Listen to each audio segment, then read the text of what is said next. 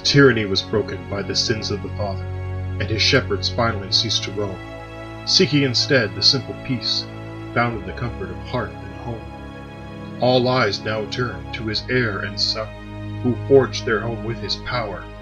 Will he be strong enough to lead them in this, their darkest hour?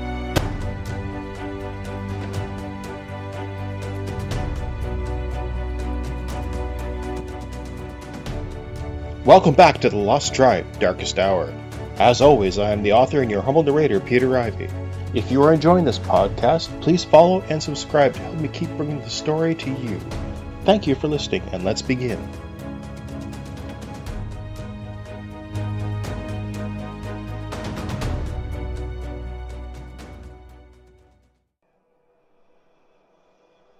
Chapter 22 The night wore on. I held Casey as close as I could for as long as it took me to fall asleep, my face buried in her dark locks of hair. I knew I had to get up at some point to spend some time in the chair. I would have to be at my best to help stop what was happening in the worlds. The thought made it very hard to stay asleep. I woke up there for a short time and lay there for a bit, eyes open, thinking about the strange events that led me to this point.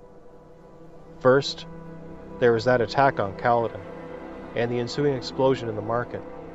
They chased after the limo, drawing me away from the market so that someone could sneak in and detonate a bomb.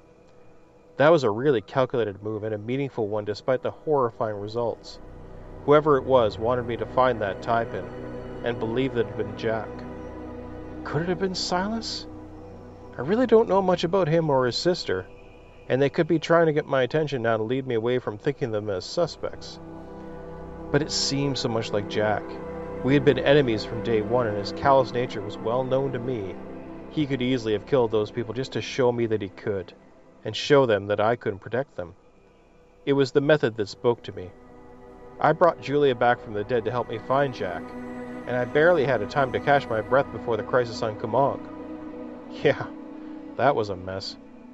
Silas spoke of the danger that the threat of the Wraiths represented, but I had never fought them personally. Now, with Felkir running around, Silas's warning had really struck home. Could it be that these same beings were the ones Casey encountered? If so, maybe that meant that there's some kind of a lair somewhere, some place we could find and destroy them once and for all. It was a very delicious idea, and maybe it was just my sleep-deprived brain trying to comfort me. It sounded way too easy in my head. Casey stirred in her sleep, breathing very fast. I could see her right hand convulsing, and her eyes were moving like they were trapped behind her eyelids. I reached over and curled my hand over hers. I felt her flinch with the touch, but her breathing slowed down and her hand went slack. She was just as exhausted as I was. I had no idea how many Kresh she killed in Kumog, but she drove them back with a vengeance. We were a good team. All I needed to do now was to figure out how to be a better husband. the, the answer lurked in the back of my mind. Just give it up. Take your family and stay the hell out of the world saving business before it's too late. Lying here with Casey, I couldn't find many reasons to disagree. Why was I risking all of us? When would we get the chance to live the life that I pledged to make possible? Father failed and I took up the slack. Wasn't that what his son was supposed to. Ah. My eyes popped open and I found myself wondering what the hell I was saying. I shook my head, mentally wishing that all these stray thoughts would shake right out of it. I carefully rose from the bed, trying not to wake my wife. I crept over to the chair near the door where I usually drop my stuff and felt around in the darkness for my fur coat, which I usually used for a robe. Ah, Flynn probably still had it. I settled for a pair of dark jeans and a worn white shirt destined to be laundered sometime in the future. Maybe. It was maybe a couple hours before dawn. I could tell the minute, second, etc. if I wanted to reach out, but I preferred the human method of guessing from the light and my own body's clock. I made my way down the stairs and tiptoed through the hall to the hearth. I had put a lock on the doors before going to bed, which was only a gesture, really, considering how easily Flynn could probably break them open with the power he was in possession of. We had posted Noel outside his room to keep watch, and my father had volunteered for the second shift. Hopefully, neither of them had fallen asleep. I summoned the lock to my hand, and the doors opened. I stuck the lock in my pocket and entered the hearth. The fires burned strong today, and I could feel them invigorating me as I drew close enough. I breathed a sigh of relief as I confirmed that I was alone. The other chairs sat empty. I sat myself down and laid back in the comfortable confines of my favorite chair. As the power washed over me like waves on the shore, I sighed deeply and felt the drowsiness of my poor sleep overtake me. Well, at least I'm right about some things. I thought I could find you here. I opened one reluctant eye to see Henry standing over me. He had a manic look in his eyes and had his working gear on. The firelight gleamed off several dozen tools and parts stuck into various pockets on an apron pretending to be a smock or vice versa. I should have known he wouldn't let this problem with the medallions go. World's all blown up yet? Not according to my eyes. They could be malfunctioning too, right? I sighed and pushed myself back into the chair. I took my pipe out of the pocket of my shirt where it had just appeared and caused it to flare up. I let out a small puff of smoke out and motioned for Henry to sit down. Oh, don't take it so hard, my friend. I think we've all been taken unawares, haven't we? In a lot of ways, he said, sitting down with a jingling of tools. It bothers me that you two cut up on my mistake, Mick. What the hell happened to you anyway? Everyone will know tomorrow. What happens changes things a bit. Frankly, it's the only reason that I've stopped to sleep and catch my breath. Good news, then. We could use that. Oh my, is that why you came to find me? You're lucky you caught me here. If you had got Casey up, I think she would have seriously had to test her healing powers on multiple bullet wounds. True enough. Look, I came to find you because I think I know what happened with the medallions. I blinked. That was quick. Henry shrugged. Do you want to go downstairs then? No, it's a mess down there right now. I took apart our medallions to try and figure out what happened, so there's literally pieces everywhere. After about two hours looking it all over, it dawned on me that there isn't anything wrong with them. Um, really? Hear me out. Can I see yours? Sure. I put down my pipe and handed him my medallion. I didn't hesitate, even though I knew Silas had altered it. I had a feeling that it wouldn't work until the proper moment, perhaps when we were on Teroge itself. There was no need to piss off Henry any further. He turned the medallion over in his hand, suspecting it. Now, you know that my power allows me to make things like this possible. Whatever I'm making, it helps carry me the rest of the way. Beyond the theoretical ideas I have to the working reality, my power facilitates my theories, helps me design an object to suit those needs. In the case of these medallions, I theorized that we had to be able to reach out to be everywhere at once in order to find the person that you wanted to speak to. We wanted them to make it easier for your representatives to communicate with you, and for us to be able to do the same.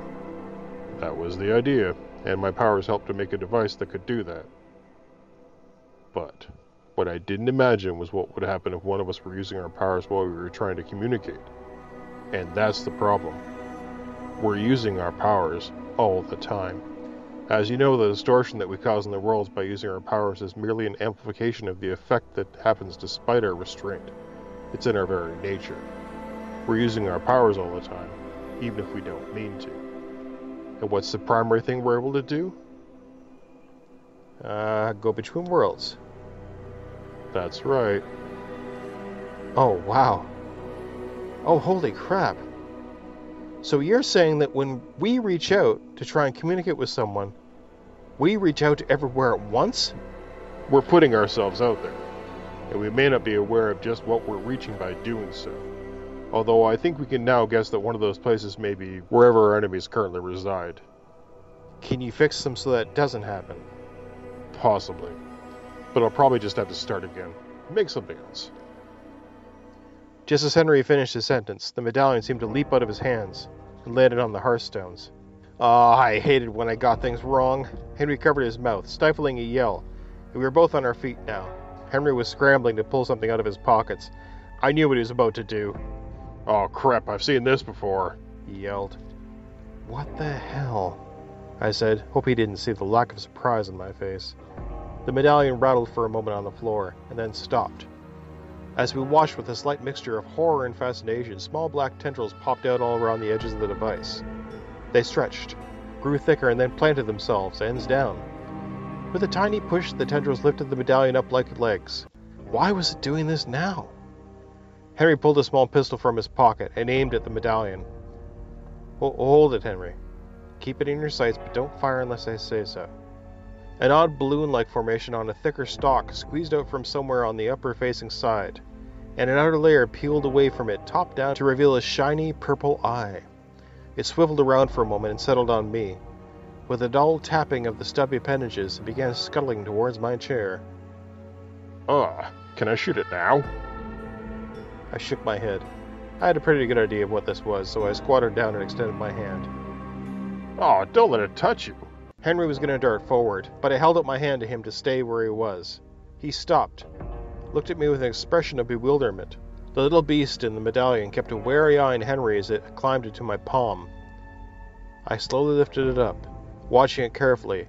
It watched me as well. This was one of those things I wanted to talk about tomorrow. I had a very different experience when I tried to contact Casey when we were in trouble in that cave. Oh. Oh, okay, so a, a creepy spider thing spawns from one of my medallions, and you get all protective of it. And you're telling me that's okay? That happened to Casey's medallion too, and I melted the damn thing. This doesn't inspire a lot of confidence. It appeared that Silas had kept his word. He'd put something in the medallion while we were communicating. If it happened to Casey too, maybe he tried reaching her first. I didn't like the idea of them being able to reach Hearth so easily, and silently damned myself for not being more careful. Your lack of trust makes me sad, Henry. I summoned an iron box in my other hand, lid open, and tossed the medallion inside. I quickly shut it. I could hear the thing tapping around, and I held the lid down. I drew from the energies I was absorbing from the chair, remembering something I had seen Father do in Manon's memories, and I created a cage of energy around the box. I pushed a little more power into it, making it more permanent. The outline of the cage pulsed in dull green light across the surface of the box. I put it down beside my chair. Behave. Henry bent down and touched the box with his finger. There was a frenzied tapping sound from within, and the cage grew slightly brighter, only growing darker as the movement within stopped. Henry stood up. That's a nice trick. I recognize where it came from, though, and here I thought you were trying to borrow from Father's repertoire. No sense condemning the ideas for the sins of its creator, I said, giving the box a slight nudge with my foot. I take it you know why it's here. Yeah, I do. That should hold it until we talk in a few hours, and then I'll have some more answers for everyone. I sat back in my chair and turned back to Henry. He hadn't moved. What else, Henry? Henry looked at me, his eyes narrowed. You know, I think it's time you recognize that we are not your soldiers, Mick. We're your friends, your people. You can keep as many secrets as you can, keep us in the dark while you pretend you can handle all this on your own. The truth is, you keep on like you have, you'll find yourself alone, in a bad place. Everybody else can see it coming but you. I nodded and picked up my pipe. Are we done here, Henry? Henry shook his head and walked out, shutting the doors behind him. I was happy to be rid of him. I sat there smoking and gathering my wits for the battle that was ahead of us, and all the battles yet to come. The visions I had been shown when I was linked to my friends exposed one possibility that made me very uneasy. They were hiding something, and whatever they may say to me now to try to reassure me of their loyalty was probably only to distract me from whatever purpose they had. I knew my wife's mind, and what she was afraid of, but Henry Decombe could very well be keeping me in the dark. Perhaps literally so. I'd need to test my theory before too long. I summoned an old sack from under the bed in our quarters above and stuck the iron box inside. I tucked it to the side of the chair. It would keep for now, at least. I gazed into the flames of the roaring fire, feeling the surging of the souls of all the worlds as they grew and prospered. Whatever I could say about the kind of god Father had been, he had been clever. Each soul in the worlds was constantly changing, developing as it absorbed new experiences.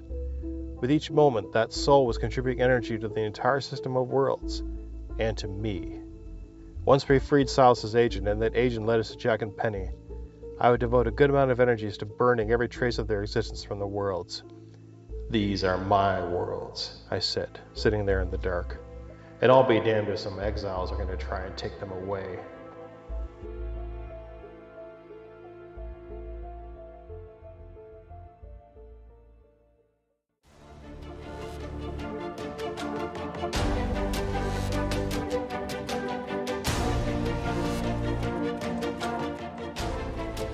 Thank you for listening and supporting this podcast. Keep sharing and subscribing to help me keep bringing the story to you. Come back next week for the next episode of The Lost Tribe Darkest Hour.